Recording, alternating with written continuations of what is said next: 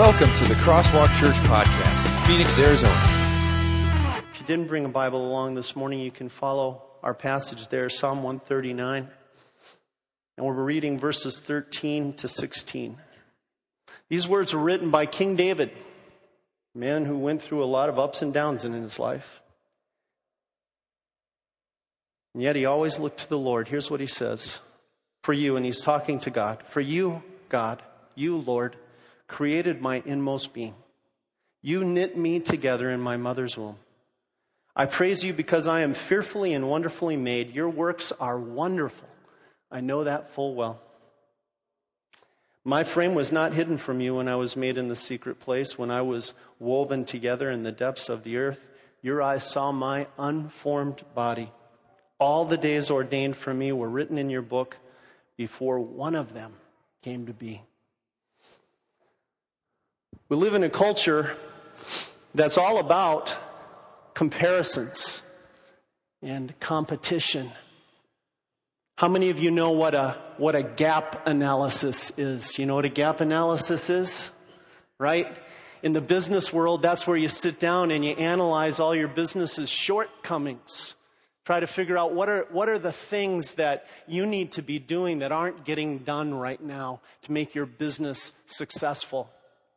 Sometimes people who want to start a new business do a gap analysis. They go out into the world and they go, where in this industry is a gap that I could fill, a service that I could provide?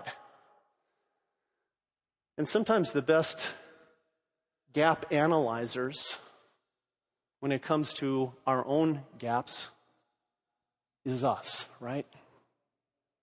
It's so easy for us to make comparisons with others and to see our own gaps and shortcomings. And we do it all the time. Take a look at the sports page. Guys do it. Article this week in the sports page about Kurt Warner or Eli Manning. Who's got the gaps and who's got the strengths? Article about coaching styles on another day. Porter or Dan Tony, who's got the best coaching style? We're doing it all the time. In fact, John Trent, he talks about it, and he calls it the everybody else looks better in a swimsuit syndrome. I think most of us feel that way, don't we? Now, us guys, we don't care, man. Our guts could be hanging out like wings on a Chevy. We'll put on a swimsuit. It doesn't matter. But girls, oh my goodness, man, start to do a comparison. And it starts already. You see it start in middle school, and then it goes up to high school. And then from then on, man, it's finished. The comparisons are always there. In fact, they're so strong and they're so much a part of our society that the Dove Company started to wonder what we were doing to our young ladies. You heard about that? I want to play a video for you that shows where all this comparing and competing can lead.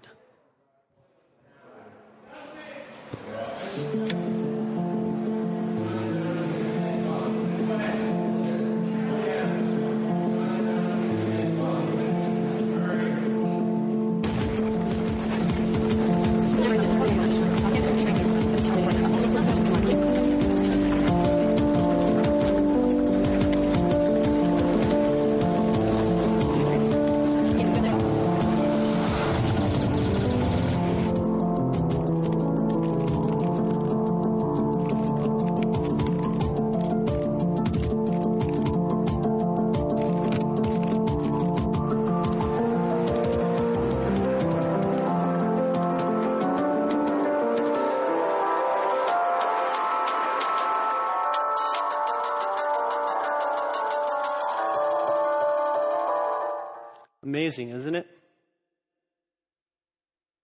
Not only are we willing to compare ourselves and look for our gaps, but when we don't want to look for it, there are plenty of other people around us who are willing to look for those gaps for us and exploit them. And as that video shows, those people know nothing about you. Your unique personality, your unique beauty, your unique experiences in life. And they're going to try to use things like that to exploit you and me and get us to totally feel inadequate. And I'll say this too. Some of us are not only the victims of the advertising agency when it comes to this. You know that as a pastor, I get to do a lot of counseling. And sometimes the ones who are most prone to compare us, beyond ourselves, of course, are the people closest to us. The people that we expect are going to be the most loyal to us. And yet we find them picking and comparing and pointing out all our shortcomings and comparing us to others. Parents do it. Children do it. Brothers and sisters do it. Best friends do it. Co-workers do it. We all tend to get into this comparison mode. And a lot of times realize that the reason people are comparing is because they need that for themselves, don't they? They need something that's going to make them feel better about themselves. So what better than to take your shortcomings and point them out to you by comparison to someone else? So this morning, this question of, am I unique? Am I someone special and different, really incomparable to anyone else, becomes a very large question, doesn't it?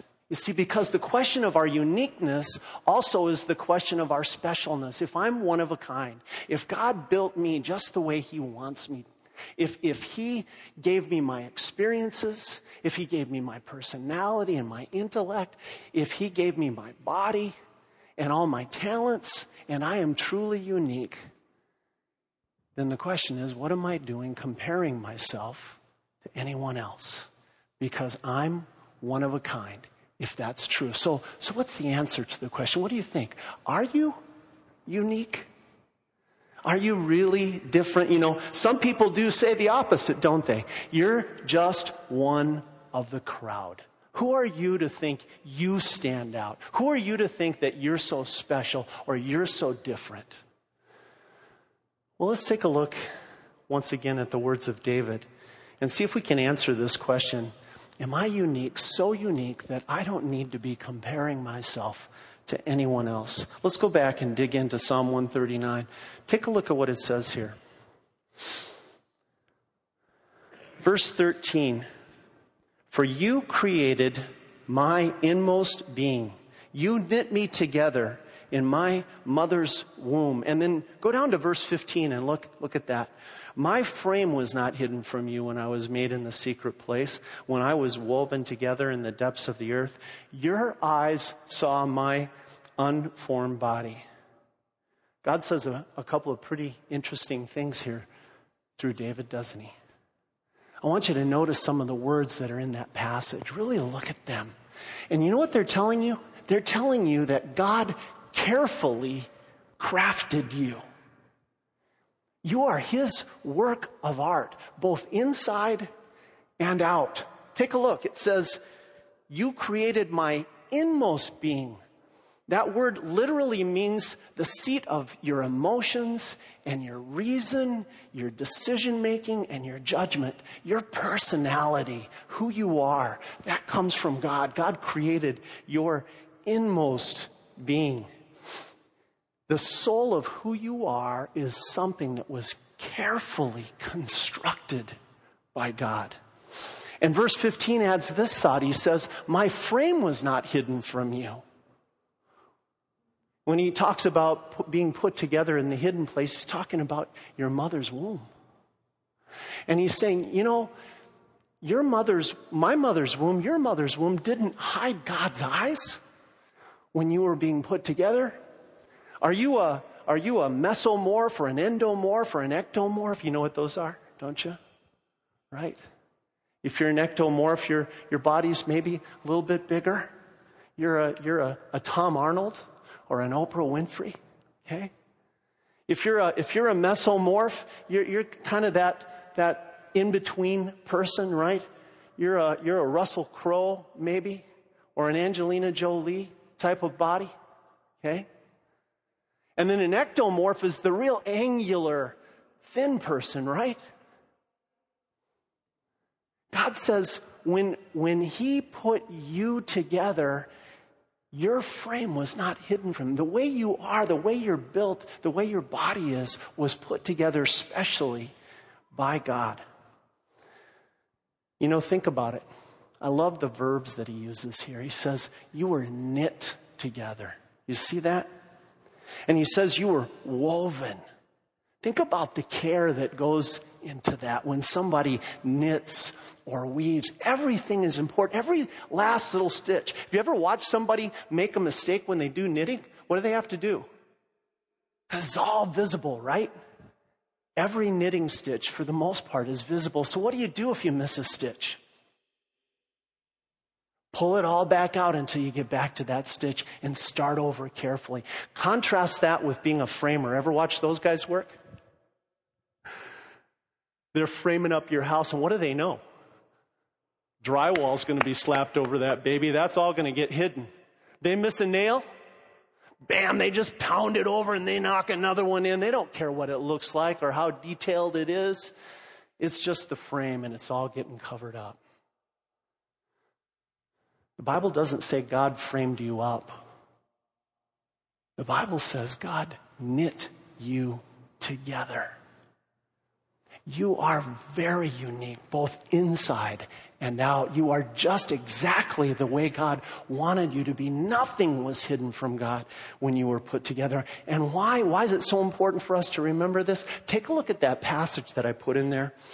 From the book of Isaiah, chapter 44, God designed you perfectly because he wants you to be his servant. Each and every person here is here for a purpose and a reason to serve and honor God with their life. And so, of course, God's going to knit you together. Of course, he's going to be careful about you because he wants you to be able to work perfectly for him in his kingdom. Look at what it says. Remember these things, O Jacob. For you are my servant, O Israel. I have made you. You are my servant, O Israel, and I will not forget you. That's an amazing promise. Not only does God put us together in the first place, he doesn't toss us aside after he's done making us.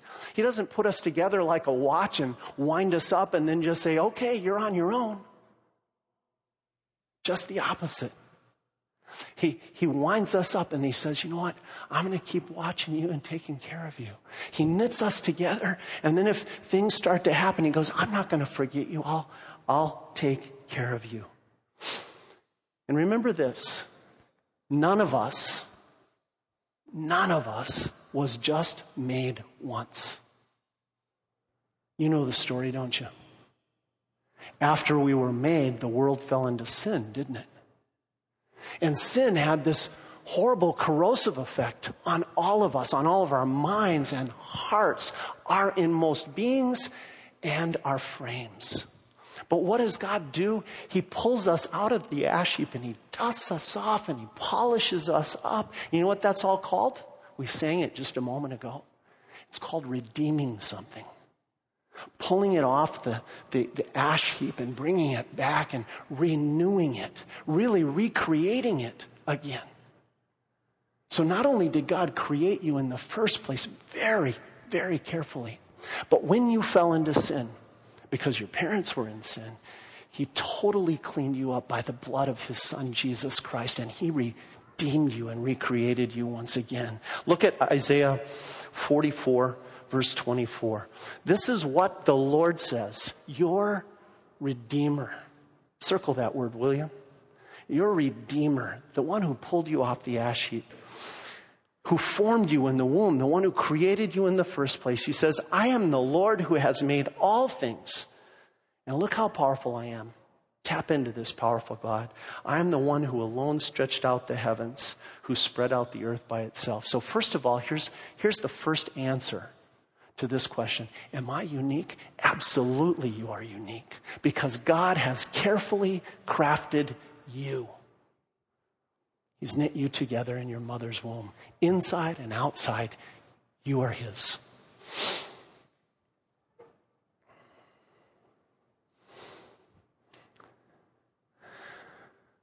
I think a lot of us worry, though, even though we may understand that we have a creator. We worry about those shortcomings that I talked about earlier.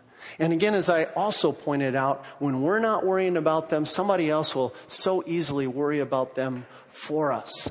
And there's a desire that all of us have when we start to do a gap analysis. It's a desire to grow and learn. And I want to make a distinction between comparing that is destructive. John Trent talks about it in his book, Heart Shift. It's a great book. I recommend you pick it up. It's one that every one of us should read. It's called Heart Shift, and it's by the author John Trent. He says that each time that we compare ourselves to someone else, we're literally drilling a hole into ourselves. We're not just analyzing the gaps when we compare ourselves to someone else. We're creating new gaps. And John Trent says, most of us are not going to be motivated to change through comparison. In fact, it's one of the 9 reasons Trent lists why people don't change. They compare themselves too much, he says. And he says, most of us are going to find ourselves demotivated. Guys, you look at the cover of GQ, you're going to go, man, I got to get that gym thing going again. No, most of us go, time to get the chips out and the beer and go sit on the couch and watch another football game, man. Let the GQ guy be the GQ guy. He can cover that role, right? It's not going to motivate us. Girls, you see an ad like that one up there, most of us going to put aside the ice cream moment and the chocolate moment. Nah, I mean, come on, be real. Most of us are going to go home and have an extra scoop of ice cream, right?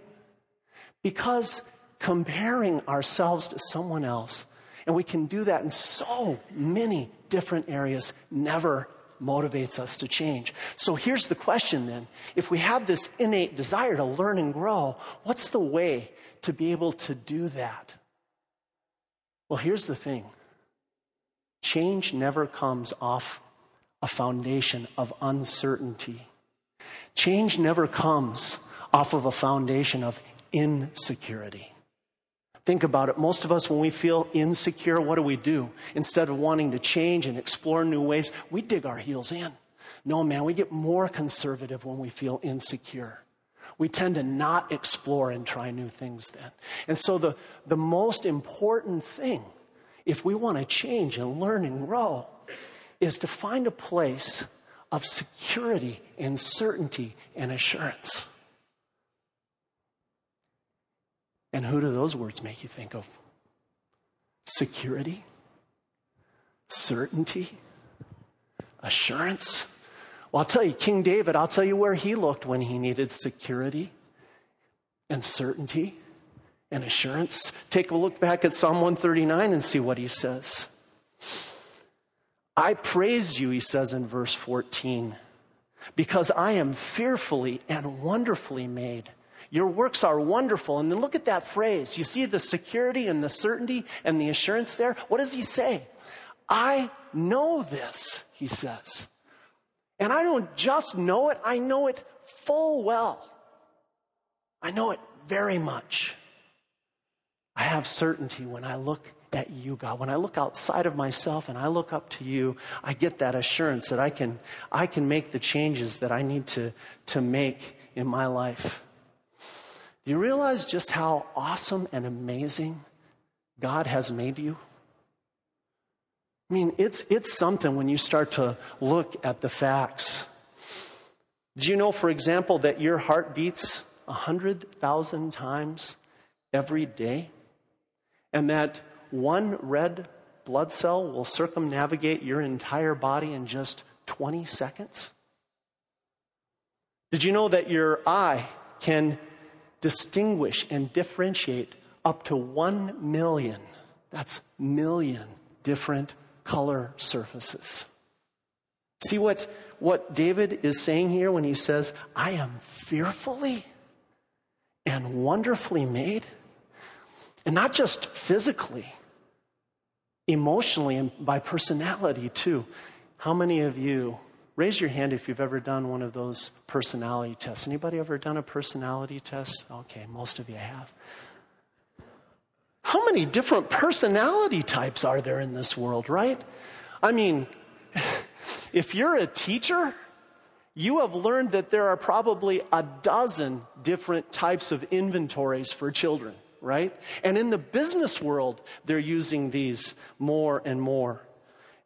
You can talk about the Keirsey temperament sorter, Gardner's multiple intelligence, Kolb's learning styles. Holy cow. The amazing intricacy, not only of the human body, but of the human personality. You are fearfully and wonderfully made. That's incredible. You are beyond unique. And that's why it's so important when we come back to this idea of comparison, that we begin to feel content with who God has made us. You see, because comparison really is only going to lead to two places, isn't it? It's kind of like a pendulum, right? And if I compare myself, or someone else comes in and compares me to people that make me feel better about myself because I consider myself better than them and they can't do things as well as I can, then the pendulum swings over here, right? Okay? And I'm feeling pretty good. But you know where that all lands eventually? A little place called pride, right? And then the pendulum swings back the other way and I compare myself, right? And I'm over here and I'm not as good as somebody else. And where does that land you? Depression, despair. Why can't I have what that person has? How come I can't be as good as they are? God, did you make a mistake with me? Have you forgotten me? Now I want you to notice something about a pendulum swing. When the pendulum swings over here and you're hanging on to it, where are your feet? They're up in the air, aren't they? You're dangling. And when you're over here and you got pride going on, right? And the pendulum is over here, where are your feet? Not on the ground, dangling up in the air, right? You want to be grounded? It's not found in pride. It's not found in despair. It's found right here, being grounded in God. You want to be sure of yourself. You want to be firmly planted. It's in that middle ground, understanding that God hasn't given me all the abilities that everybody else has that I want, and that's okay. That forces us to work together with others. And also, it's okay that he has given me some pretty cool things. And I can appreciate them and thank God for them and go, you go, God. I really appreciate how you've made me. I am fearfully and wonderfully made. That's an awesome thing to be able to do things like that. You know, the Apostle Paul had to deal with this kind of thing. There were people in his ministry that at times would try to get that pendulum swinging for him, get his feet off the ground, get him shaking and dangling. There were people that would come along and say, Paul, you're not much of an apostle. Call yourself a teacher? Come on, dude, you're a babbler, not a teacher. You can't do it, man. And then at other times, there were people who treated Paul literally as if he were a god. People were saying, this man is Hermes. He's a messenger from the gods. And there were people that took his handkerchiefs and took them out and used them to heal other people. And they said, oh, I can't imagine anyone would ever be better than Paul. And I want you to see what Paul writes to the Galatians. Look what he writes. Galatians 6, verses 3 and 4. I put it in your crosswalk notes. If anyone thinks he is something when he is nothing, he deceives himself. Now look what he says here. each one should test his own actions. Then he can take pride in himself. And then will you underline these next words? Without comparing himself to somebody else.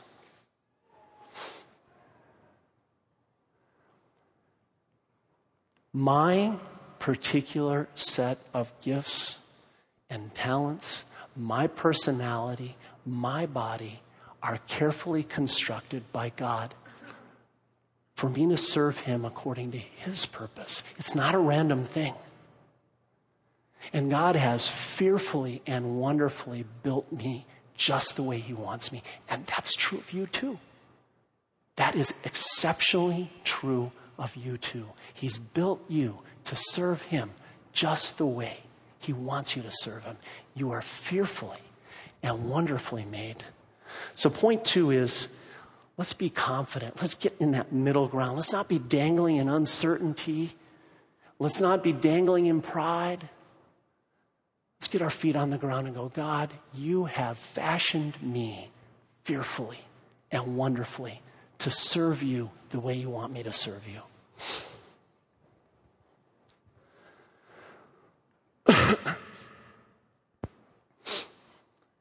David is an amazing guy.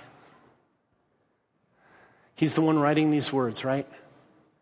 And while he's writing these words, he's the king of Israel. Now, not just the king of Israel at any time. David was a man whose heart pleased God tremendously. And God began to expand this little tiny kingdom that had really gotten started only one king earlier under King Saul. And so David is a man who gets to enjoy the pleasure of a lot of success. And yet, he's a man that is amazingly humble and yielding. There's a tremendous story in the Bible that talks about David's willingness to be humble and to yield. His own son, Absalom, in the middle of David's greatest power, his own son Absalom begins to go out among the people and sort of start to curry their affections and get them to love him and care for him. And David loves his son Absalom beyond all measure. They've gotten into a dispute before. But David says, I've got to have a relationship with my son Absalom. Meanwhile, Absalom is this young guy who wants the power. And eventually gathers some people to him. And they march on Jerusalem. And do you know what David does? He does something pretty amazing. He packs up the people who are still loyal to him, and he yields that position to his son Absalom. And he walks out of the city. Do you know how many times great men and women of God do this in the Bible? That as powerful, as wealthy, as successful as they are, they have a yielding personality. You take Abraham. Remember him and his nephew Lot? Remember that story about how they both wanted that piece of land called the Promised Land? And what did Abraham do? Abraham said, let's make an agreement, Lot. We both want the same place. You pick first. And of course, Lot, being the guy that he is, he picks the most well-watered, beautiful, garden-like place and says, I want that. Abraham says, that's cool, man. I'll take what's left over. And who does God bless? Think about Isaac. Isaac kept getting into this dispute with his neighbors, and they were ticked off at him over the wells that they needed. And they were so ticked off that they went out into the desert and they began to fill in those wells. And each time they filled in those wells, did Isaac fight back? Did he go in there and kick butt? Did he defend his rights? No, he said, you know what? Someone filled in my well. I'll back up and dig a new one. He yielded. Jacob went to find a wife, his mother's brother Laban. Laban kept switching things up all the time, you know. You take these cattle and sheep, and I'll take these. And then and when the striped cattle and sheep would start to get successful, Laban would say, no, let's switch it up. I'll take the striped ones. Kept jerking them around. You ever had that happen to you?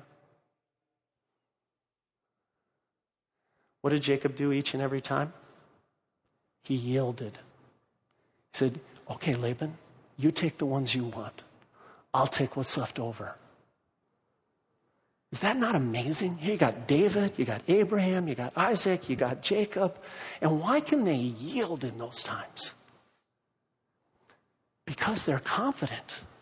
Because their feet are on the ground. Because they know this God who made them. And because they know that they are purposely placed in that present time for God's purpose. And that's something that we all have to believe. Look at what David writes here. Look at how he talks about, Lord, I know that I'm here purposefully present as king. Okay? All the days, verse 16, all the days ordained for me were written in your book before one of them came to be. God, you knew what was going to happen in my life.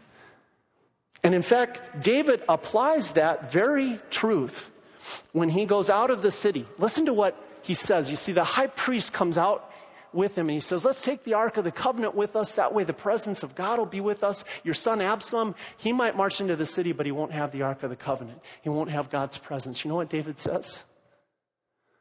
Nah, man. Go back. Take the Ark of the Covenant with you. I know where God is present.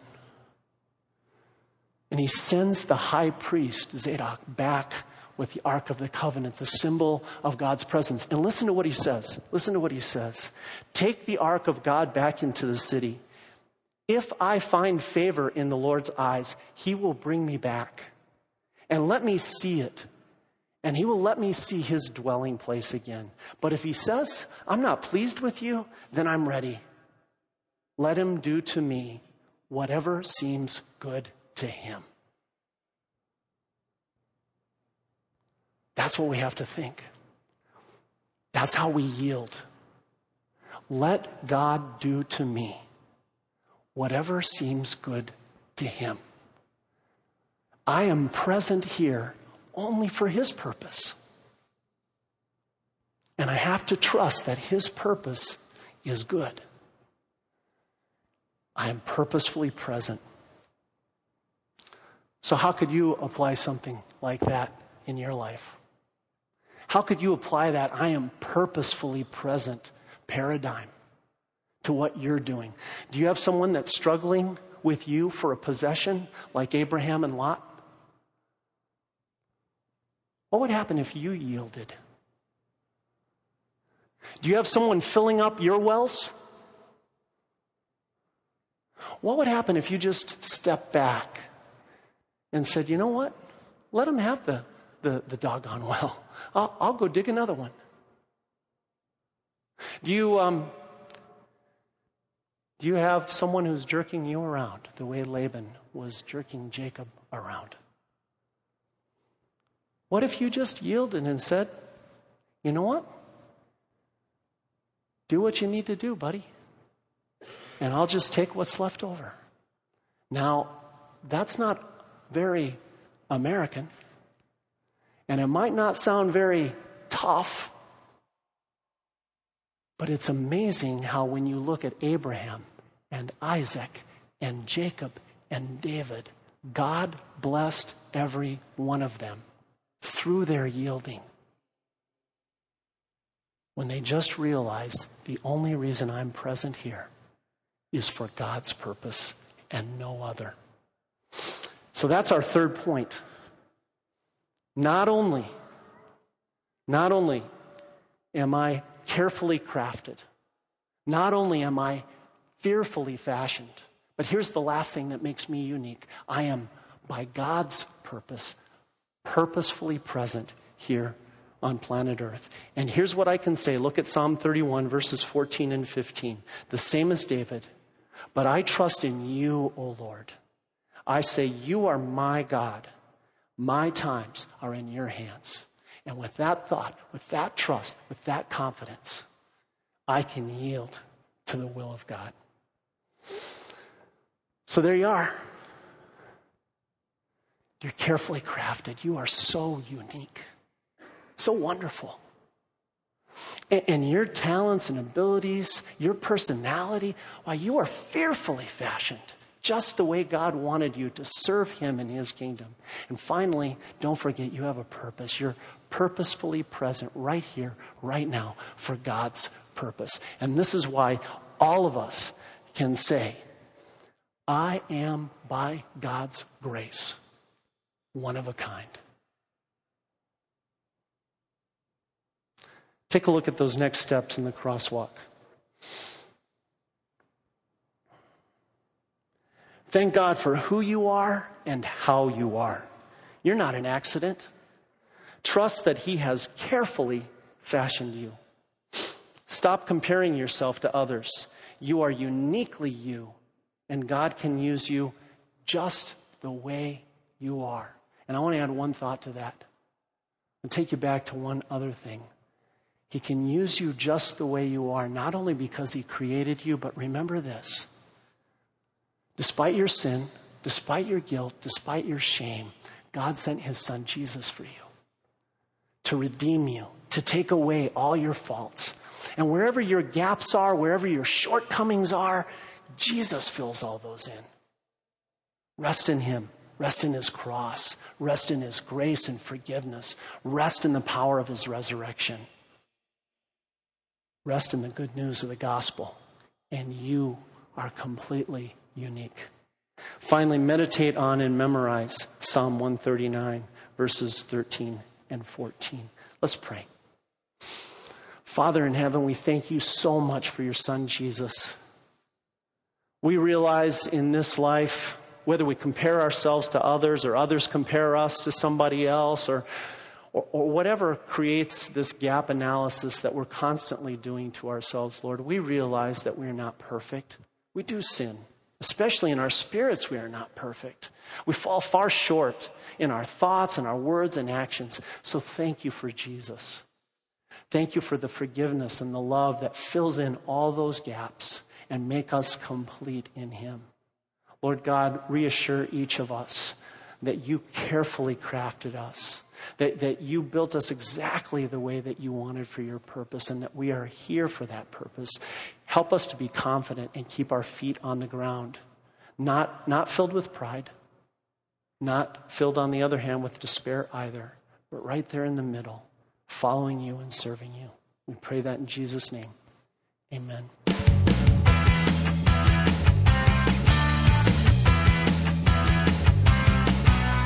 Thank you for listening to the Crosswalk Church podcast. For more information, visit us at crosswalkphoenix.com.